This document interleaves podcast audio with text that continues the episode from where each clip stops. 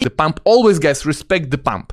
Uh, I respect the pump in all assets. Why? Because it's kind of like karma. You know, the power of the pump always comes back to you if you respect the pump of other people. It's it's crazy, but I have this belief that whatever pumps you have to pay respect because otherwise, if you like, oh my god, this this this scam coin, this scam coin is pumping again.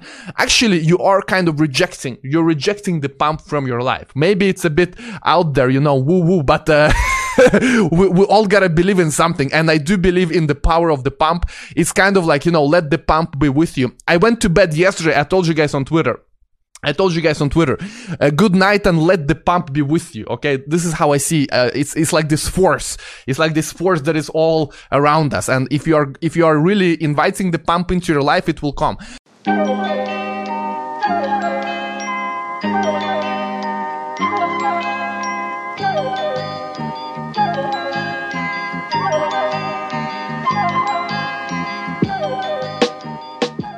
Welcome to this episode of uh, Trash Future, that podcast you are listening to at this very moment. it That's is right. the classic lineup, the old school season one lineup. It is me, Riley, with Milo, Me, Charlie Palmer.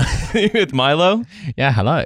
uh, and Hussein. Yeah, I'm I'm like we're we're like we're doing like the Dragon Sword configuration. Yeah, that's Mm. right. And uh, we're also very excited to be joined by host of the Odd Lots podcast on Bloomberg, Joe Weisenthal. Joe, how's it going? Great. Thanks for having me. Yeah, it's a very a real pleasure to see you. Yeah, Um, we always record on a Bloomberg terminal, so it's always a pleasure to get someone in. Thank you for the plug. no- not a lot of people know actually that uh, the Bloomberg terminal does have excellent audio normalization. It really does, and it makes it worth the eighty thousand dollars a year or whatever it costs. I think it's only twenty five. Oh well, boy, oh we'll have Steal. I um I, I did a story once where someone had like with a finance guy who uh, has a Bloomberg terminal or like something like that in his house. I, I I don't know whether it's like a Bloomberg terminal, but it's like one of those things where it basically looks like one to like a normie idiot. And I remember like on his screen, like on top of all the uh on top of all the uh, uh the the fun graphs and stuff, um one screen had Joe Rogan and the other screen had like some other uh like adjacent podcasts. He was listening to two well, he was like watching two podcasts at the same time while he was trading. You're discovering that, like, actually, the markets correlate to Joe Rogan. I said that's the way to live. Trading, listen to mu- multiple podcasts at one time, monitoring stuff on your Bloomberg terminal. Like that guy. Uh, that guy knows what he's doing. Yeah. Well, the weird Hmm. the weird thing is, right? That's actually kind of not far off from how a lot of financial news gets disseminated now. We're like, I don't know if you, you all saw, but how Elon Musk, after the Capitol insurrections, tweeted "use Signal," and then the stock, uh, meaning the uh, encrypted messaging app, Yeah, yeah. and then the stock of a different company called Signal shot up four thousand percent. Amazing. He's so cool. Because it's it's it's well, it's weird. It's become kind of like memeified, hasn't Yeah. it? A little bit. Yeah, I mean, it's probably like one of these things where a bunch of people saw it and a bunch of people didn't know what Signal was, and then they looked up to see if there was a stock, and there wasn't. And they probably like, oh, this is some medical uh, device company, probably not what he's talking about. But then it's like, well, someone else is probably going to get confused too if I was confused, so why not buy it? And you know, as long as someone What else know is is more that- confused than you, you can make money. Yeah, everyone is at least as stupid as I am. So if I'm buying this stock, everyone You is. don't really need, you don't even really need anyone, everyone to be stupid. It's like, well, we all agree we're going to play the game at the same time, and we all know it's a game, and we all know it's nothing. But you know, someone's going to win and someone's going to lose, and I think I can outplay you. Why not play?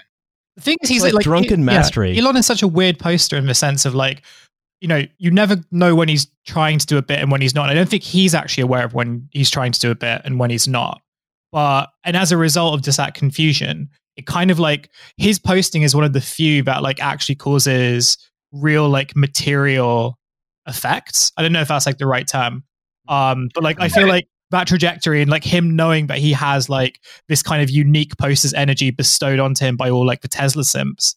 Um, like that's right. I, I feel like this year is going to be the year where like something really bad happens because he accidentally like pocket like pocket tweets.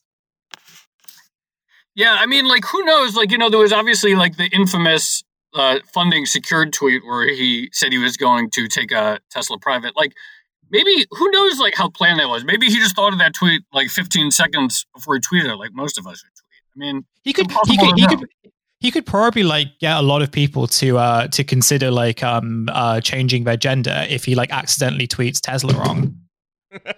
That's right. Um, so look, I've uh, Elon Musk is like, uh, thinking about getting a pussy.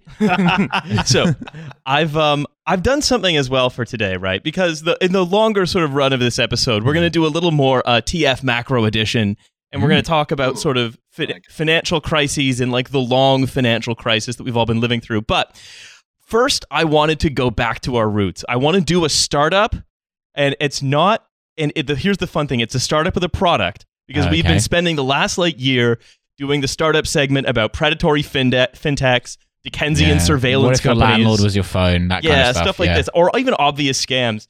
And this is a refreshingly, almost innocently bird-brained company. Oh, nice. That's good. That's Yeah. fun. Um, and so I had a really fun time researching it. They're not and, so they're not um, evil, they're stupid.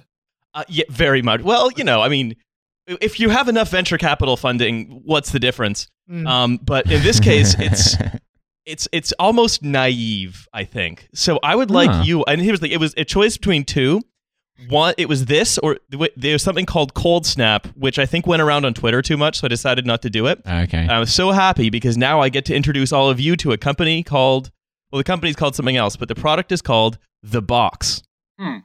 Huh. Well, sir, we just make boxes here. yes Go correct. on. It's I'm a box. it, it is a box Is it Okay. round Uh, here is- and you could put a pizza in it? Well they Mm. also had a product called the bag but they've discontinued that the bag was too powerful. People Yeah. weren't ready for it. Uh, so no, um, here is the first of it, the marketing copy. So you can tell me what you think it is. The box is not a product. The box is a service. Joe, what do you think that is based on that marketing copy? The box is not a product. The box is a service. I mean, I mean, I feel like the. Tricky, right? Wait, did you wait in the beginning? Did you say it was a fintech or? no, no. It's what I'm saying is we've been we've done so many fintechs, predatory fintechs, and surveillance companies. No, no. This is a I mean, my first inclination would just be that it's Hmm. one of these things that, you know, one of these million boxes that you get. But it must be more interesting than that. It's the, it's the Mr. Bird's like mystery box. the box. The box. It's a loot crate. uh, it could be used in the transmission of a loot crate. Yes, it is not itself a loot crate, but it could be Right. used to the transmit Okay. Oh, it's the film Seven. It's what's in the box. one. Well, what is in the box? it's a severed head. That's what it is. yeah. So uh, the box represents a new generation of blank, intelligent, secure, and reusable.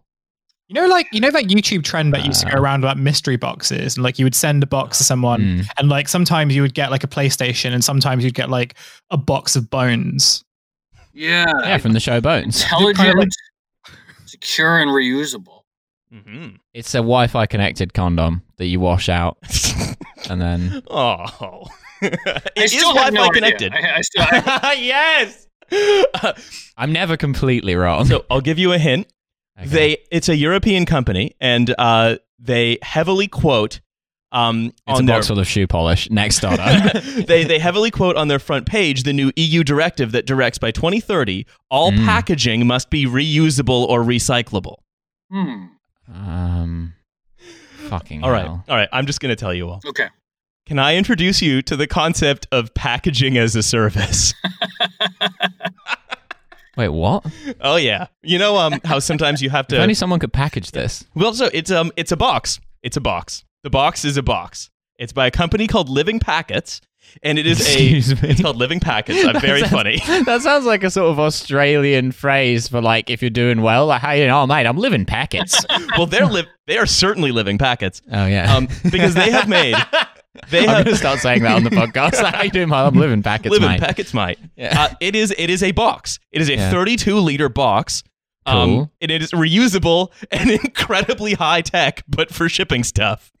32 liters is like a very specific size. Uh, yeah, well, it's um, so it's a high tech box for shipping that is loaded with every technology that this startup could think to put in it, so that they could solve the problem of uh, waste from people ha- having boxes, like people get ordering stuff and throwing stuff away. Right. You know, what this it reminds me of. You know, I was thinking about this about ten years ago, like the wave of startups that we would see, and they their pitch was always that X was fundamentally broken. They're like, "Oh, we think breakfast is fundamentally broken," and we've reinvented breakfast, or we think reading a book is a fundamentally broken experience. So it sounds like they Hmm. think that boxes shipping is a fundamentally broken experience that needs to be. They do. It's just a guy on the front reading a book upside down. Like, how do you do this?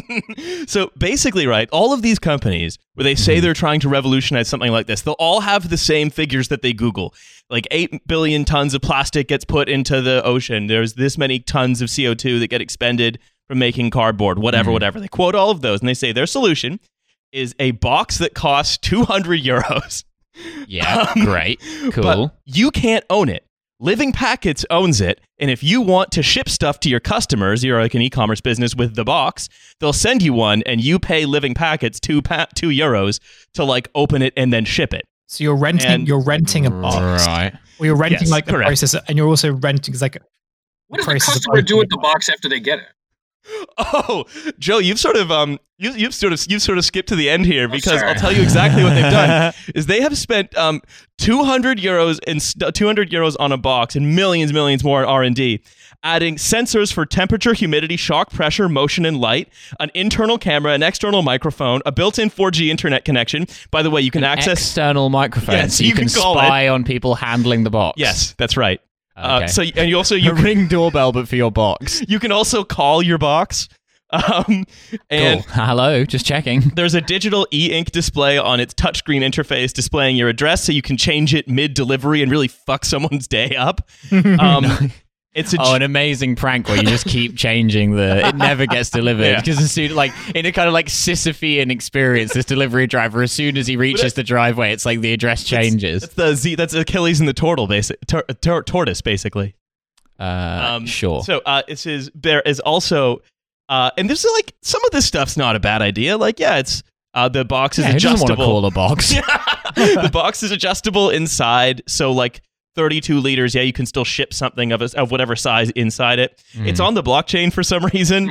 Cool. Um, yeah, we love that. The box chain. I don't know how. I don't know why. They don't say what actually it does. Nobody cared who I was before I rented the box. Uh, and uh, you also need to unlock the box with an app on your phone. So if you, if Oh, an nice. e-commerce person sends you something in the box and you don't have the app on your phone, you'll have to get the Oh, app on is- your phone before you can open the box. this, this is Hmm. a very classic cock cage hacker situation waiting to happen, right? so Sounds good. Joe, What's on the to- catch? so okay what's the greatest thing about online shopping like what's the main thing that distinguishes it from normal shopping I mean, you don't have to no go one up. judges you for the Easy. hentai. yeah uh, yeah exactly joe you don't have to go out what do you think the catch is in having um, uh, all packaging be uh, completely reusable Sounds like more work. yeah well you have to go out basically they've created a version of online shopping where the transaction ends with you going back to the store Oh, amazing.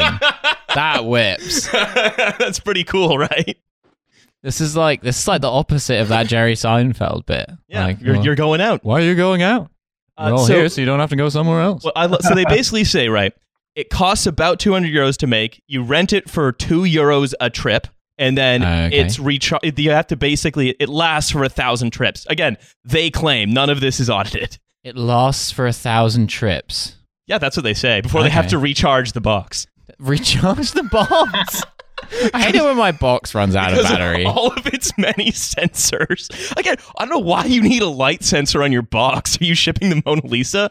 Also, why not just manufacture it in such a way as like the user can recharge it? Well, uh, because the the user of the box. Uh, you, you've you've been on this podcast for too long, Milo. Yeah, yeah. So they basically have a bunch of ideas to try to square that um, obvious strange circle about how uh, they've created a shipping box that removes the main part of e-commerce from e-commerce. yep. Okay. Where they say, look, if you receive a shipment that you want to return, you just have to push a button on the box to arrange a return to sender. You could say that they've opened a Pandora's Right. box of problems. You could say that. You could say when that. you normally return something to sender, you just write return to sender on it and like put it back in the mail. And you're going to have to give this box back to someone. It's not going to like ex- grow legs and run out of your house. Like you're gonna, you're still going to have to do that. Yes, at You some just won't need a pen. Yeah. That's We've- basically the only. I mean, fundamentally, like the issue that I'm seeing is that if you're moving somewhere, and you know, we did we did a move recently, right? Like the Hmm. issue wasn't the boxes. The issue wasn't like how we put things in. The issue was everything else. Um, Yeah, the issue was that we're all podcasters. That's right. Um, and everyone who, who I know who has moved, like they all kind of say the same thing, which is like, yeah, the problems was like the logistics, not the box. So it's kind of like you're picking on the one thing that is generally fine for the most part, unless you are like shipping like really high Imagine value this art. conversation you'll have where they're like, well, Hussein, the thing people always tell you about moving is that the problem is the boxes. But those people couldn't be any more wrong. well, it's- it, the, while while this is is his for shipping specifically, it's it's this. It would probably be too expensive to move your stuff with it because to use the box, you have to pay the company two euros. So to open the box to move stuff from your house to another house, that's two euro bill. Um, They say, but if you have an empty unit of the box, you can use it to ship something else. So I guess start an Etsy store because now you have this smart box that's in your house, or you can return it to the shop and get a reward for it. So there you go. That's the main thing. Wait, so you have the option to just not return it? well then you i guess you kind of have to th- th- they haven't really thought because the thing is they have not really thought about this they're trying to produce 100000 of these in their factory in germany and another comparable company in finland that's done something similar uh, has assumes it loses uh, uh, up over 25% of its uh, inventory, which would make this company, which has spent all of its money on unnecessary sensors, completely unviable. Is there some kind of e-commerce right now? Like I'm trying to come up with the best case for it. Is there some kind of e-commerce right now where there's just an incredible amount of loss due to not being able to track call the package in real time? I was tr- I was trying to think of some of this myself, like maybe maybe like extremely high value stuff potentially, mm-hmm. but even then, th- those tend to be sort of shipped in, in couriers. They don't know Yeah. what they have, and, and the anonymity of the packaging tends to be a protective factor. Right. Yeah. And Well, the Russian postal service. yeah, well, You just get to phone up your parcel, which you know has been at a sorting office in Moscow for eight weeks, and then there's like some woman there on the phone to you who's like, Чё, чё такое? Коробка со мной разговаривает. Где моя посылка, сука? Um, and you still don't receive it. yeah. Um, They, they like they beat your box with a series of bats until it shuts up. so the, I, the thing is the, the use case for this honestly is basically just it needs to be adopted at scale by everyone immediately so that they're just sort of they because they it's a bunch of like uh, lots of tech companies they use a bunch of crazy metaphors they say they want the box to be the red blood cells of the economy Excuse me. yeah you know Full of hemoglobin. Yeah, There's they- one thing we know about boxes. They love to carry oxygen to the brain. Something which these people could do with some more of, in my opinion. Um, and so they uh, they basically so they basically say because it it kind of actually does work if they're everywhere, and so you're always getting deliveries of this, and you can always give back that version to that guy, and so on and so on. If it replaces cardboard immediately, and they immediately become the Amazon of packaging as a service or whatever, I guess it kind of works until you remember that they lose. They can expect to lose twenty five percent of their inventory. And Uh, also, like, two I'm a box- euros per go is a lot. Sorry, go. What's that, Joe? I said I think I'm becoming a. I think you guys are selling me on. I think, So, I what- think you guys are. Uh, I, I'm turning into a box ball. I want to get in on the next round. Here's the here's the thing, Joe. You used to be able to invest directly in the box Oh, until uh, friends of the podcast Bafin stepped in and stopped that from happening. Invest directly in the box. well, so basically, they had a program called the Sharing Angels program, Hmm. Where if you invested Right. a, r- uh, between that sounds like a pedophilia ring. I'm just going to throw it out there. you, if you invested between five and ten thousand euros, they were saying you'll get five times your capital back. okay. See, that's That sounds like bit- a. that's a little bit of a red flag to me. Be- Yeah. the- when, when they sort of when they tell you in advance what your returns are going to be, that's kind of I'm, I'm looking. I'm I'm, looking little- over to the trash future lawyer here as I think of what shape in my mind that brick. You know, like what kind of what which of the classic shapes that we all know like just springs into my mind's eye as you tell me about A that rate of return. Yeah, yeah, some kind of cone. like uh, like, Yeah. a, like a like a like an inclined plane uh, plan. How Yeah, about this? like it It's a- reminds me of Egypt for some a reason. I don't know why. two inclined planes leaning up against one another, and there's a plan around that. Yeah, Uh, yeah, no, but something like that. the But there is- might be a little pharaoh inside, like that So, kind of a that this kind of a shape. So this is What- I mean, it's what- really what is what is like a coffin? What is a uh, shit? What was it? What is Tutankhamun except for like a box anyway? yeah, that's right. Mm. He's just it's just a that's who you could put in the box as a mummy. Yeah. Uh, so this is that's why I thought I was, was I was delighted and surprised, and this is what really locked it in for me that we were going to do this one today. When I saw on their FAQ page the entry, "What are your problems with BaFin?" yes, yes. uh, and so basically, what it was was the reason that they predi- that they predicted what your return would be for investing in them. I actually I don't think it's any kind of a, a scheme at all. I think they are just so optimistic and blind to the problems of their own product that they decided, well, we expect that each one could be made a, a thousand a thousand times. And so, and so you're going to get approximately five times profit on your investment. Like they did some math with their own rosy projections, Yeah. and then just published that as investment advice. Just there you go. Um, cool. Yeah. Just look, I, I'm on the website now. It's a cool looking box. yeah. I told you this is a pro box podcast. We just we're trying Yeah. to help them.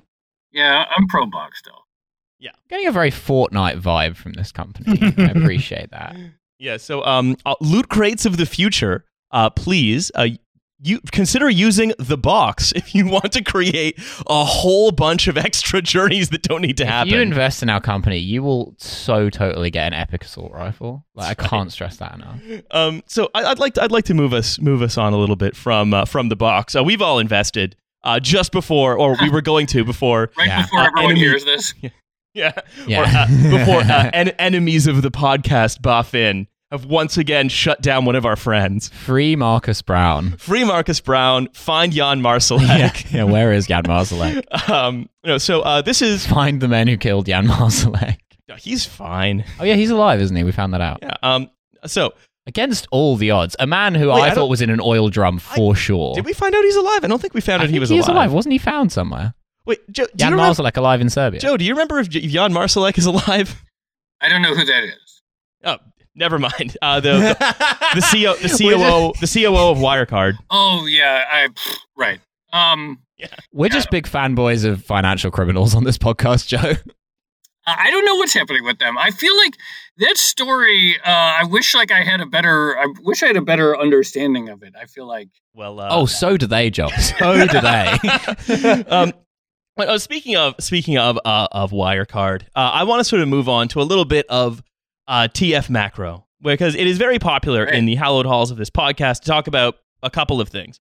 One is the way Bossy. in which the broader economy, you might even call it the relations of production, is failing to uplift the standards of the vast majority of the people living in it, despite an abundance of productivity or value or whatever you want to define it as. right. And I think that's a t- pretty much tantamount to a brute fact at this point. And two, the way in which that economic setup is unsustainable. And given that the world still ticks over and the markets continue to go up, Mm. the second the second point is a circle that needs squaring. And that's what we do here on TF Macro. And I think Joe, we were sort of, when we were talking about doing this before this, Yeah. I was thinking about financial crises and why we've made Elon Musk the richest person in history, and he will be for a while, because something at some point in the last 50 years or so flipped the economy switch from functional to stupid, effectively. Yeah, I mean, I think another way to put it is that at some point in the last 50 or 40 years, um, the financial markets went from being a reflection of the real economy to being a driver of the real economy. And so, you, know, it's this cliche. People often say, like, oh, the stock market isn't the economy. The stock market is the economy. And in fact, what happens in the stock market often precedes what happens in the so called real day to day economy. And so much more of like, you know, just sort of living and buying and consuming is downstream from what happens in financial markets more broadly, whether it's the stock market or uh, credit markets. And I think that, like, is sort of what you're describing is sort of the, is essentially that phenomenon. Mhm. And I think it's that's one of the reasons why I think it's sort of so instructive to think about sort of the the history of of crisis, how we've responded to them, and how our responses to those crises have kind of continually bred the world we live in today. You could even controversially say that uh, it has been one long crisis. hmm And Mm. I think, you know, it's easy to say, if you think about, about today, right? It's easy to say we're in a bubble because prices are high. In fact, um, Lawrence McDonald tweeted a number that some bulls might f- uh, find slightly troubling. So there's a ratio. yes, he tweeted a red, a red, I the red number. he tweeted the red number. Yeah. No, um, so there's a ratio called price to peak sales.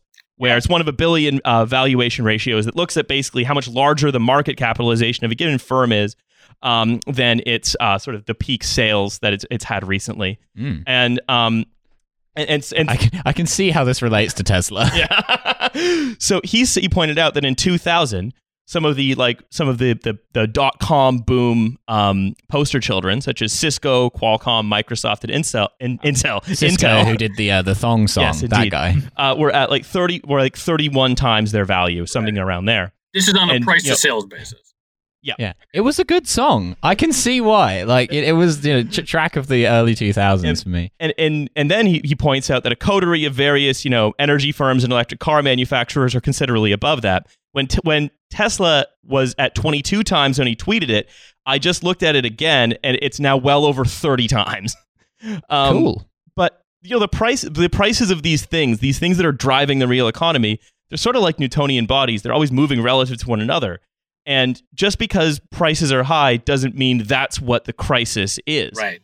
and so what i guess i'm driving at here is that the crisis is more than just number go too far up it's a Hmm. kind of an interlocking set of things right I think that's exactly right. I mean, you know, I think there's obviously the discrete crises that we've had from time to time over the last several decades. There was the crisis of that, uh, the economic crisis and the health crisis that dominated much of 2020. Um, there was the great financial crisis, 2008, 2009. Before that, I guess there was the uh, collapse of the uh, dot com bubble.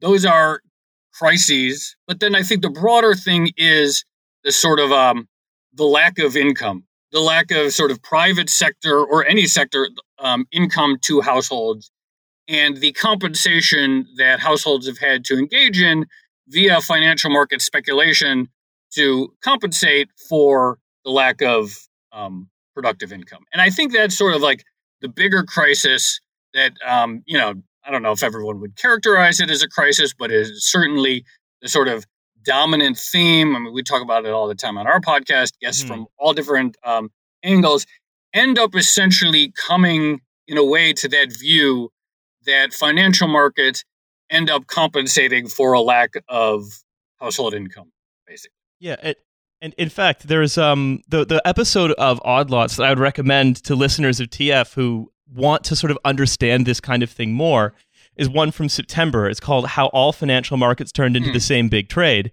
and what with the story that we that is told essentially on that one is that at, at base, right, that as inequality sort of skyrocketed, Yeah. as fewer people had money to spend, the people with money realized that they made much more money just by making their stuff more expensive and making their stuff more expensive and and so they at the root of why the economy is stupid is inequality or at least that's the Yeah. thesis that's discussed in that episode Yeah, I think that's right. It's kind of this weird situation in which, again, you know, we talk on our podcast to people who are sort of like more left heterodox types, um, who are economists. We also talk to a lot of traders who may have the exact opposite perspective and they're really angry about the Fed and they hate the perception that the Yeah. government is Because they love the pump. yeah, th- they hate the idea that the government is intervening in markets, or they think that's somehow unnatural.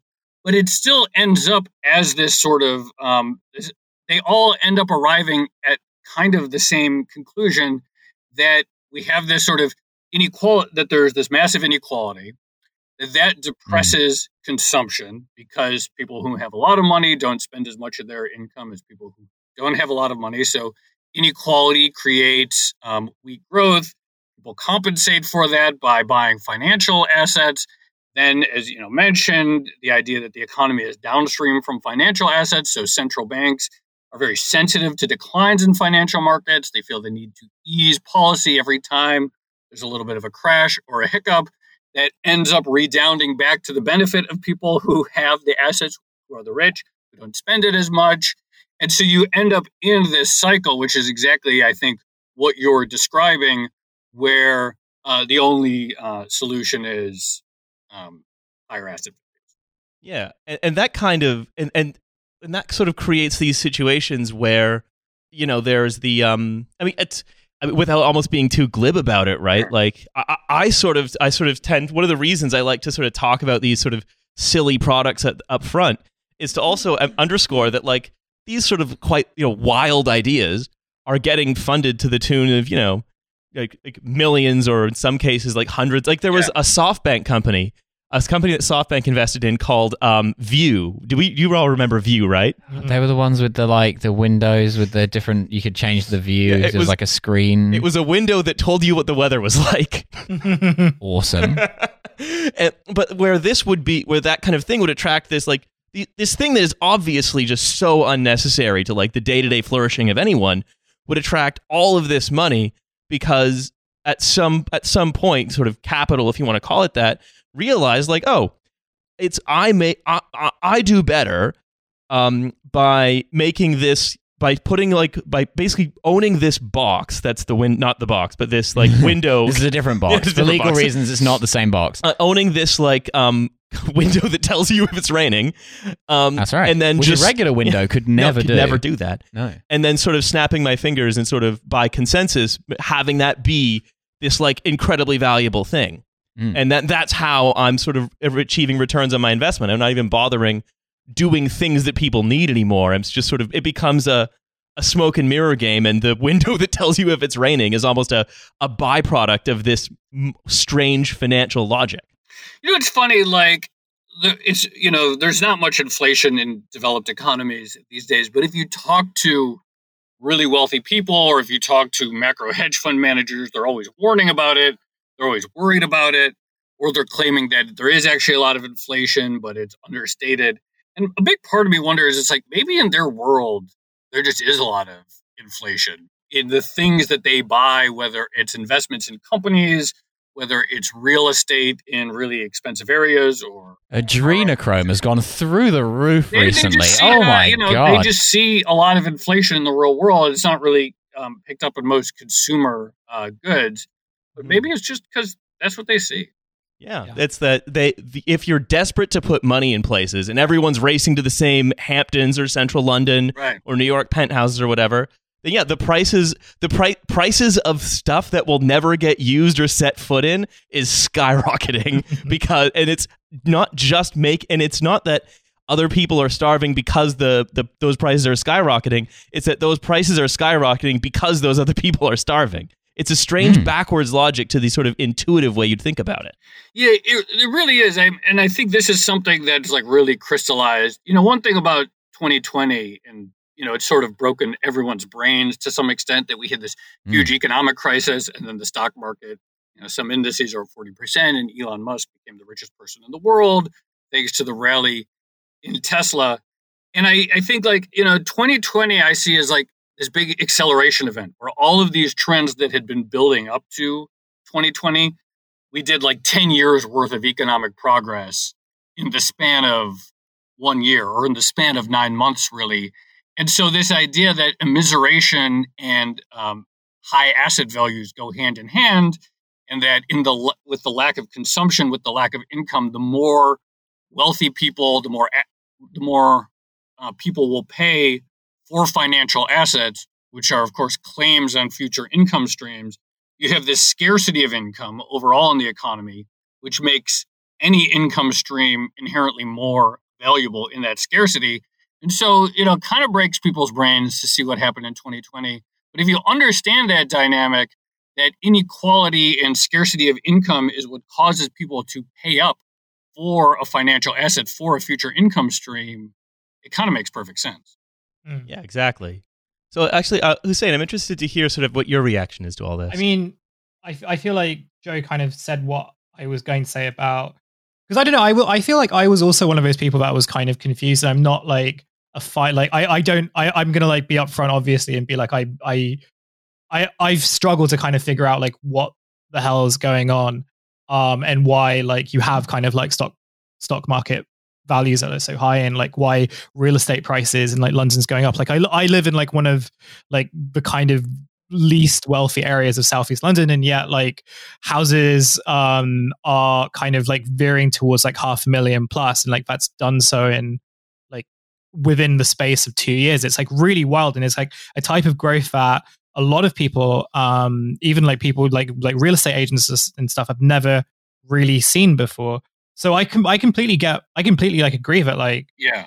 2020 was acceleration. And like I didn't I didn't think about it in terms of because you know you can see it uh, you could see it in terms of like discourse you could see it in terms of like politics and stuff. I didn't really think about it in terms of like finance so that's really interesting too. I guess like the question that i really have is that like well if you have an economy that's like sort of built on zombie credit and like stuff that doesn't seem like it's slowing down at least from like my my half an hour of research before the show like well how you know I, i've been seeing on like blogs that there's this thing about there's this consensus like this will kind of end at some point and when it does it's going to be really bad and it's going to be like like a fraction well, of what 2008 was like but i don't know i don't know is that like over egging it or like overinflating it I think it's probably over egging it. I mean, people, you know, it's like the problem with claims like that. It's like, oh, this is going to end and it'll be really bad. Is like to some extent, it's non-disprovable. Like it, you know, unless you have like a sort of real prediction, who knows? I mean, there are ways out of this, is the thing. And so you have this situation where people talk about like, oh, the Fed is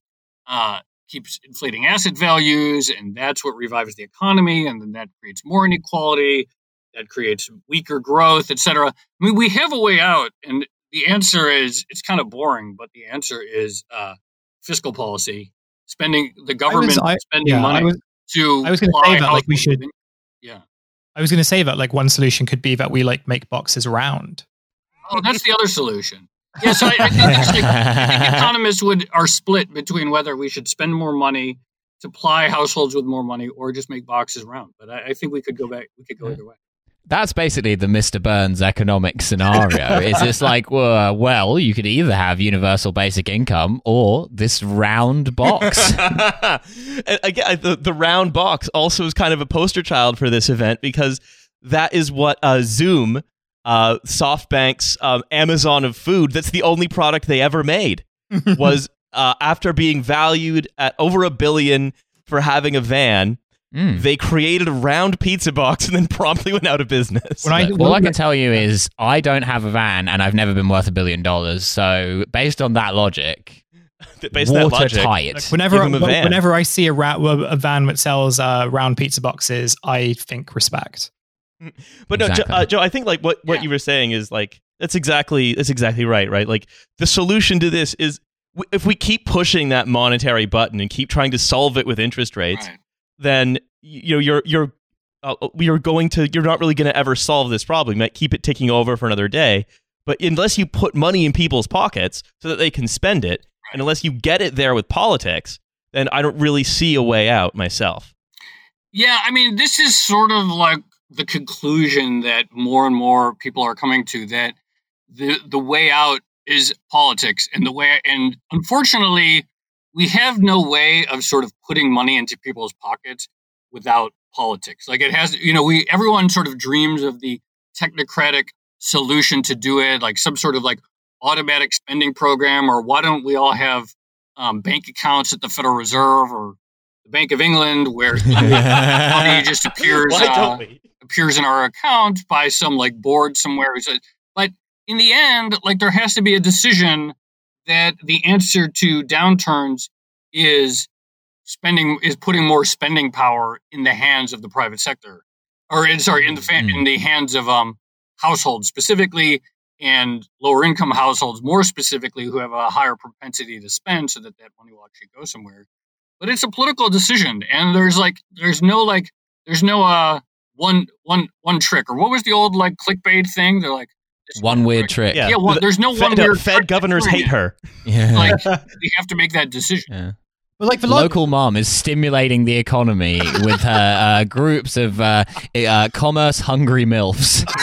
but like the logic's sort of like going against that because I don't know, like you know, there's lots of kind of talk at least like here about like another like uh, you know a and like an impending austerity program that's going to come like yeah. post COVID and everything. And like, I'm pretty sure that was quite likely to happen yeah. in the US as well. Woke Bay Rishi Sunak. Um, any, yeah, any kind of like bipartisan agreement is going to be one which is like, yeah, like tax cuts for wealthy like people, and maybe we'll kind of like set the bar a bit lower. But like, we're still going to do like an austerity program because now the GOP like will decide to be like it might not happen. I mean, like you know, there's a obviously in the U.S. we don't really know what's going to happen, but uh, there, uh, for for the first time in a long time there isn't going to be like a pro austerity opposition that controls a part of government. Now, of course, there are pro austerity people within uh, the Democratic Party, but A, I think they are weakened compared to where they were 10 years ago coming out of the great financial crisis. And now, anytime someone suggests something like that, um, you know, that would weaken labor bargaining power or anything like that, they get uh, really browbeaten on Twitter and people complain about them. So you never know. Like maybe, um, like long term, it's a dangerous bet to think like, oh, something is fundamentally going to change.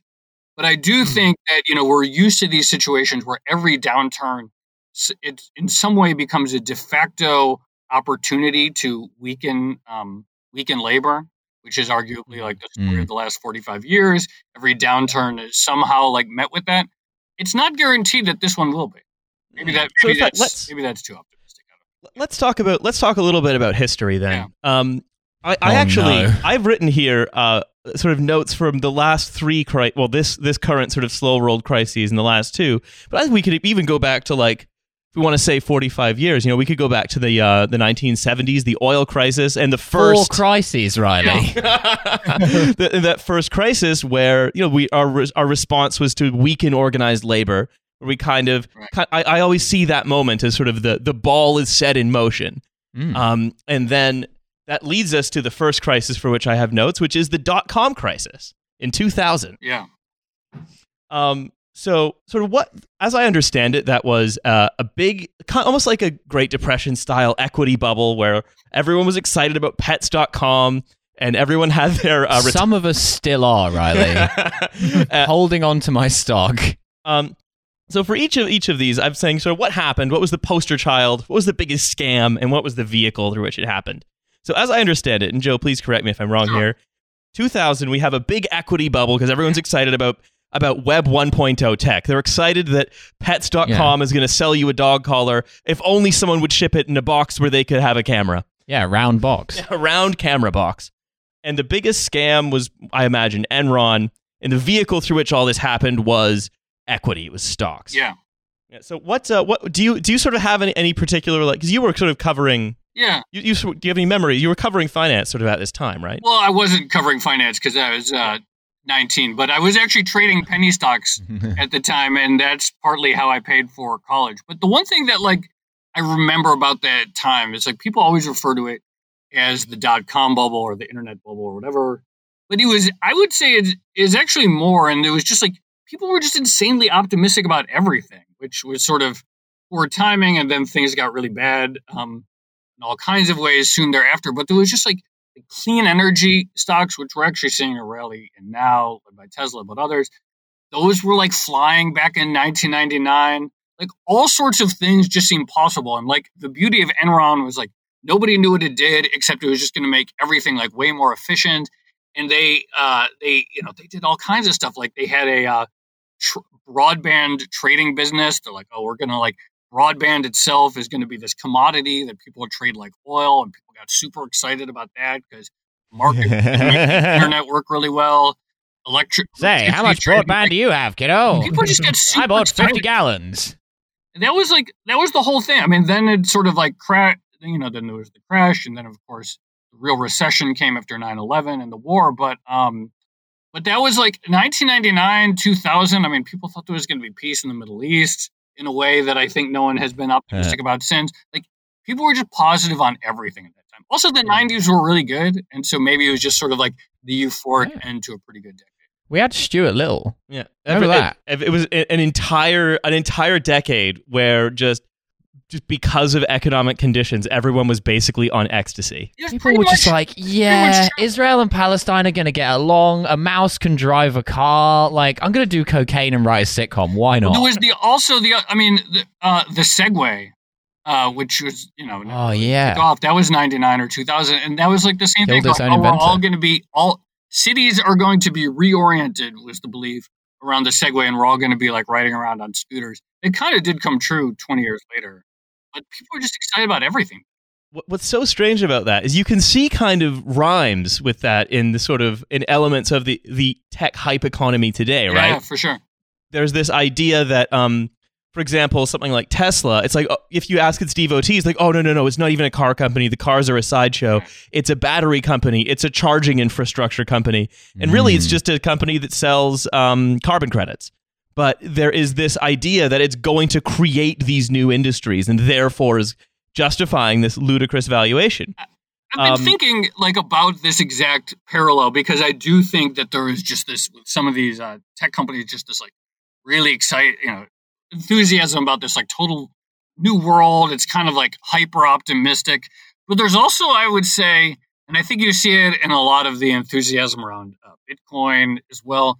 There's also like this like it's like optimistic cynicism or optimistic pessimism because it's, there's like an edge to it because people are excited about this new thing but the excitement is also inherently oppositional. It's like the old thing is deeply corrupt, like fiat money is deeply corrupt, or the existing energy infrastructure is deeply corrupt. So even though like people are very excited about this new stuff, it's also like comes with this like hostile edge. And I think like even the hmm. whole Elon me, the whole Elon cult, there is like this like hostile edge towards incumbents to it. And I don't think that existed in the same way in the 1999 2000 bubble. I- if we want to talk really even about like but here's my, my sort of crackpot theory about where that edge came from is in fact the next crisis the the Mm. 2008 crisis because Yeah. Yeah. there is if we talk about like the entire economy basically being on ecstasy in the late 90s or early 2000s Hell a yeah, lot of those same assumptions have carried over like the idea that well the sort of tech that there's a perma bull um, opinion about like the five biggest winners in the S&P 500 never mind the other 495 that are sort of moribund um, Mm. there's this but there but there is it is as you say tinged with this like so it was almost anger or uh, contempt for the dum-dums who don't understand Yeah. and didn't get in Yeah. um, I I think some of that kind of comes from being conditioned by 2008. So, in the same vein, we could say what happened? Well, it was a debt bubble, a credit crisis. The poster child was like Bear Stearns or Lehman Brothers. The biggest scam was Madoff. And the vehicle this time was like collateralized debt obligations, which was like ways of sort of selling on toxic mortgages and pretending that they were fine. That a lot of that caused a, a whole systemic collapse. It was putting mortgages in a big box. yeah, In a way, in a big special box With the that said microphone. these mortgages, oh boy, are they safe and good. and so like in in the same way, right? You know the um it is it's it, the the the yes we we we learned um en- en masse right yeah you know that of course the dot com crash happened and then in 2008 there's the other crash doesn't just affect investors it affects basically everyone and everything Yeah. No, I think that's right. I mean, like you know, for all of the flo- for all of the bad things that happened in 1999, 2000, like the internet was really exciting, and it turned out that actually people were not optimistic enough because you had the internet ended up arguably being a much bigger deal over the next couple of decades and completely reorienting life beyond what I think we realized in 1999, 2000. I think like in 2007, 2008, the financial crisis, there was nothing to get really excited about. There turned out to be like a sort of bubble that crashed, but there was no like really great thing that came that was being built out it. It was just it was it was like just the money without the pretense of transformation or good things to come out of it. It was just money. yeah because in 2000 it was a promise to invent the future Yeah. and then in 2008 it was oh this basic thing that you need to survive it turns out you can't have it Yeah. basically Yeah, that's right. You can't. Yeah. So get over it. Yeah, so go, yeah, so go retrain, learn to code in that Ex- industry that exactly. collapsed eight years ago. Yeah, that's that's correct. Um, I mean, this is ultimately what happens when you let a British guy design the future. it sucks.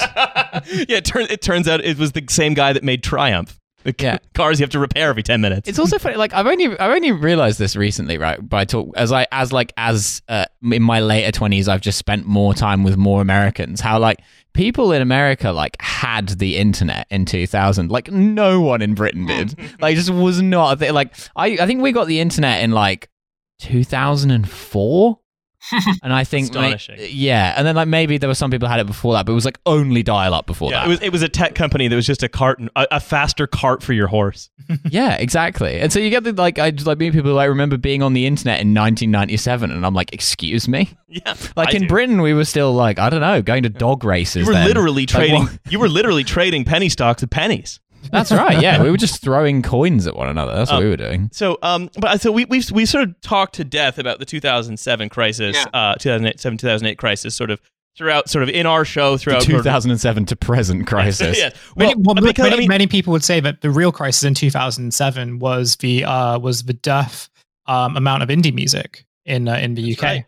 It's full yeah, of just too of, much indie. just full of like forgetful, forgettable um, landfill indie. Who was But I feel big like then? I feel like Uh, Bloc, the Kooks, Razorlight, Libertines. I think Bloc Party is it released a pretty slightly good album in them? 2007, Yeah, yeah. right? Bloc Party. Yeah, they're not they're not indie though, really, in that sense. I wouldn't say. It's, uh, it's it's you can you can track I think the mood of Europe on the basis of what the house music is like because it was before 2007. Armin van Yeah, before 2007, it was really ecstatic, sort of uh, soulful, lots of like high female vocals about having a good time. And it was all like from Ibiza and the Balearics and stuff. And then after 2007, dubstep gets huge. oh yeah. Yeah. Remember Centipede? no, but um, Yeah. so I guess that was kind of drum and bass. So we're, but we, we, we talk about these crises, right? And arguably the 2007 8 one is still go- going on because we never we never solved it by giving those people back their essentials they needed for living. I just want to be a stand-up comedian. I have so many jobs, all of which are mo- each more online than the last. so um and that we could say like what we're dealing with right now, right? From where I'm sitting, it's that this the solution to the 2007 crisis kind of created another version of the 2000 crisis, but because there's just all this free money floating around, it's it's just as we were talking about sort of towards the beginning of the segment, it's just driving all of these asset prices up, but where no one else has any money. Right. Right. And if we want to talk about right the poster child where we had Bear Stearns and pets.com, yeah, it's you know Tesla, SoftBank, cryptocurrency, or just assets generally, just all of them. Yeah, Amstrad. Well, you know, the other thing that's sort of like the, the degree of like to which asset ownership, asset buying has like pervaded the culture. I mean, obviously, we haven't seen anything like it really since the late '90s. That was the, the that was the last time people like really like talked about stocks in the way they do now, and that individual uh, speculations, individual stocks were a thing. But like you just see it all over. I mean, like you like go through go on Instagram and you get ads for like invest in this car, like own a, own a fraction of a rare Lamborghini, or own Mm. like you just see it at all. You know, the this sort of um turning everything into an asset that you can sort of own has become just such a part of the culture, and even like something like Tesla.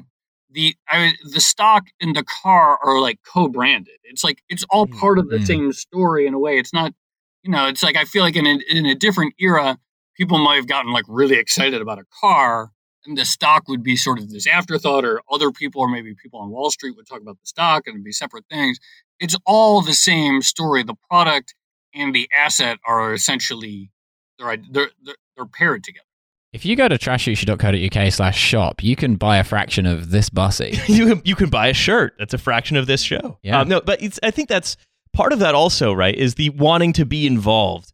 You know, it's it's we're changing the world and we're taking it away from what it was. We want to be we want we want to build that future. And we happen to be a bunch of Reddit dorks, and so we we want to build Elon epic version of future. we want to build the epic future. And um, you know, I think you know, if you say what's the biggest scam, I'll, I cannot legally refer to supply chain finance as a scam, so I won't. so just um, write that down. Yeah. We haven't done that. Yeah. If you were thinking that supply chain finance is a scam because it looks like a scam, sounds like a scam, and functionally might seem to behave like a scam, don't think that. It's not. Because legally that isn't true. um, and then the vehicle, right? CDOs. Wait, again, we don't know what the vehicle is going to be. Um, I think it's going to be a Tesla. I think yeah. Well, I, I think maybe SPACs. Um, because I Ah. this I found this quote, and I think this one comes up when people talk about SPACs. Which is in 1711, at the height of the South Sea bubble, an investment opportunity was promoted, and this was the prospectus. Quote: For carrying on an undertaking of great advantage, but no one to know what it is. yeah no i love that Amazing. Uh, one of the classic lines and that's literally literally what uh SPACs are people put their money with uh someone or some group of people that they trust for some reason and they count on them to go out and make a bunch of money to make a good deal. And I think if you want to talk about like just the the excitement of like infinite of infinite credit in two, 2008 of infinite growth in 2000 it's the same thing well we just want to get in on assets and we assume someone else knows what asset to get into so just here get me into something Yeah. um, That's right.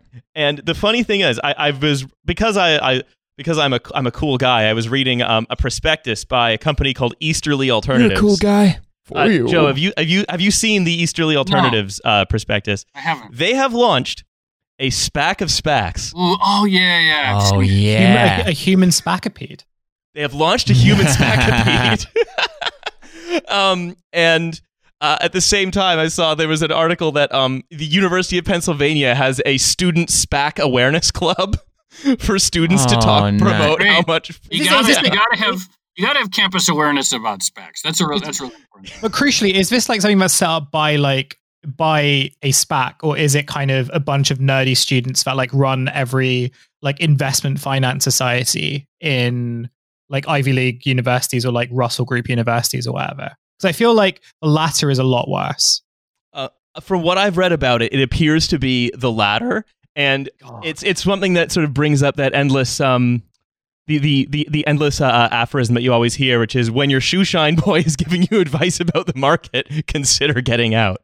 Right. So look, I think you, you we can't set th- this the point that no crisis is similar to any any other crisis to the point where you can say in the middle even that it's a crisis. We might look back in 5 years and say, well, the 2020s crisis started the day coronavirus hit or maybe it started when, you know, interest rates went to zero or maybe it started some other time. Mm. And maybe the, maybe SPACs were the problem. Maybe the what 5.4 trillion like corporate debt load globally is the problem. We don't really know.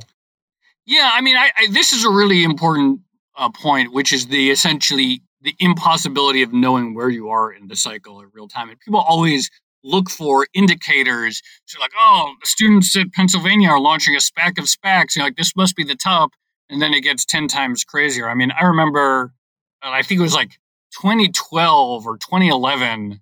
I like, I think Fortune magazine put like Justin Bieber on the cover as like as a VC investor, like Justin Bieber is making tech investment. And like at the time, you could have looked at that and said, well, this is the top. Like, you know, obviously, if they're putting Justin Bieber on the cover as a VC investor, that must be the top. And then, of course, things got exponentially bigger and crazier since then. So I do think there is essentially this this impossibility of knowing in real time what the thing was, whether it was the vehicle that caused the next crisis, whether it was the top of a bubble or whether it's the beginning of a bubble. You don't know. Only in retrospect can you look back on something and say, "Oh yeah, that was that was clearly the top." And and I think the, the key thing here, right, is if if I could sort of if if I have kind of one thing that I always tend to think of, right, it's it, it's try to understand kind of why why crises rather than why this crisis or that crisis or what's this crisis or what's that crisis.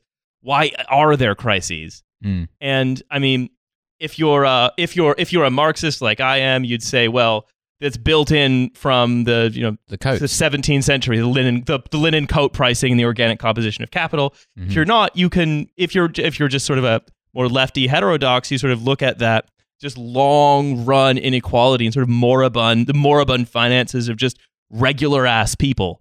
And you know, you sort of come to that same conclusion, which is yeah, that this is why there are. It doesn't matter what event precipitates what crisis or when one starts and what doesn't. That we live in a crisis-prone society because it's set up that way, effectively.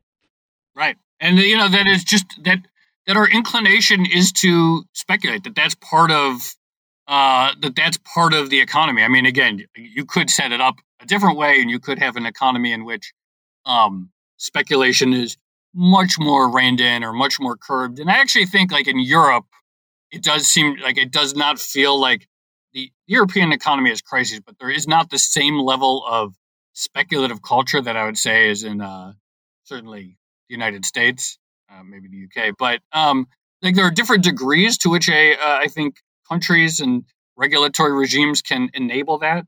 But otherwise, I mean, I think uh, crises find a way. Indeed, and you know, I think that is essentially a a, a nice note uh, to wrap it up on. All right. Um, so I want to say, Joe, thank you so so much Thank for, for coming and hanging out a, with us that was a blast. Yeah, and um, if you want to, uh, ch- if you if you are interested in like getting more sort of into finance, if you and if, but if you don't like if you're not like a Hmm. finance person, but you just want to understand what the fuck is going on, If you've got some Bitcoin that you're looking to trade, uh, no, if you're not a finance person, you want to know what's going on. I, I think Odd Lots is just is absolutely one of the best ways that you can kind of begin getting into that. I mean, it's either that or like Wall Street bets and I would rather go with like listening to the Both podcast of, than them, like both of them are equal. You'll learn a trying, lot. try, trying to learn finance Yeah. from Wall Street bets. I, I would like to recommend Keemstar and also Jay Shetty for any finance No, queries no, that you Co- might Co- have. Co- Cobra Tate. Cobra Tate has his own um finance, Oh, like finance yeah. I hate thing. that guy. Um, He, I mean, he invests in people having big nights out, Yeah. which maybe that's the smart thing. Maybe maybe years later they'll be like, man, Cobra Tate was buying the dip there by spending ten dog- grand on a night out in Wolverhampton. you and your dodgy mates are going to go and oh fuck! I, I had a thing there about like the experience economy, and I just lost it. Um, Well, That's it. I'm taking the Benz and we're going to the liquid rooms in uh in uh, Nuneaton. And if it's a shit night out, I will punch you in the face. oh, you're such a you're so good at that Tate impression. Yeah. Anyway, um, all right. So uh, don't forget there is five bucks a month, second episode a week on Patreon. Uh, it's there for you. I think this week we are going to be going back to our British roots and talking about widespread. Um, which, why the why uh, why it's so bad? Why I- so bad in I- Britain? I'm cut. I'm cutting my fringe already. Yeah, perfect. That's All right. right. Uh, so thank you all for listening. Don't forget to listen to Odd Lots and Joe. Thank once again, thank you Yeah. very much for being here. Have a yeah, good one. please Take listen to care. the. Thanks, Joe, and please listen to the other podcasts in the TF family. Indeed. Yeah, you've got you've got Masters of Our Domain with me and Phoebe. You've got 10k Post with Hussein and Phoebe. You've got uh uh well, there's your problem with Alice. You got there uh, are a lot. We should just list You've got, you've got Boney Island Whitefish. yeah. Everyone forgets Boney Island Whitefish. yeah, Britain Okay. Yeah, All right. Later, everybody. Bye. catch you later.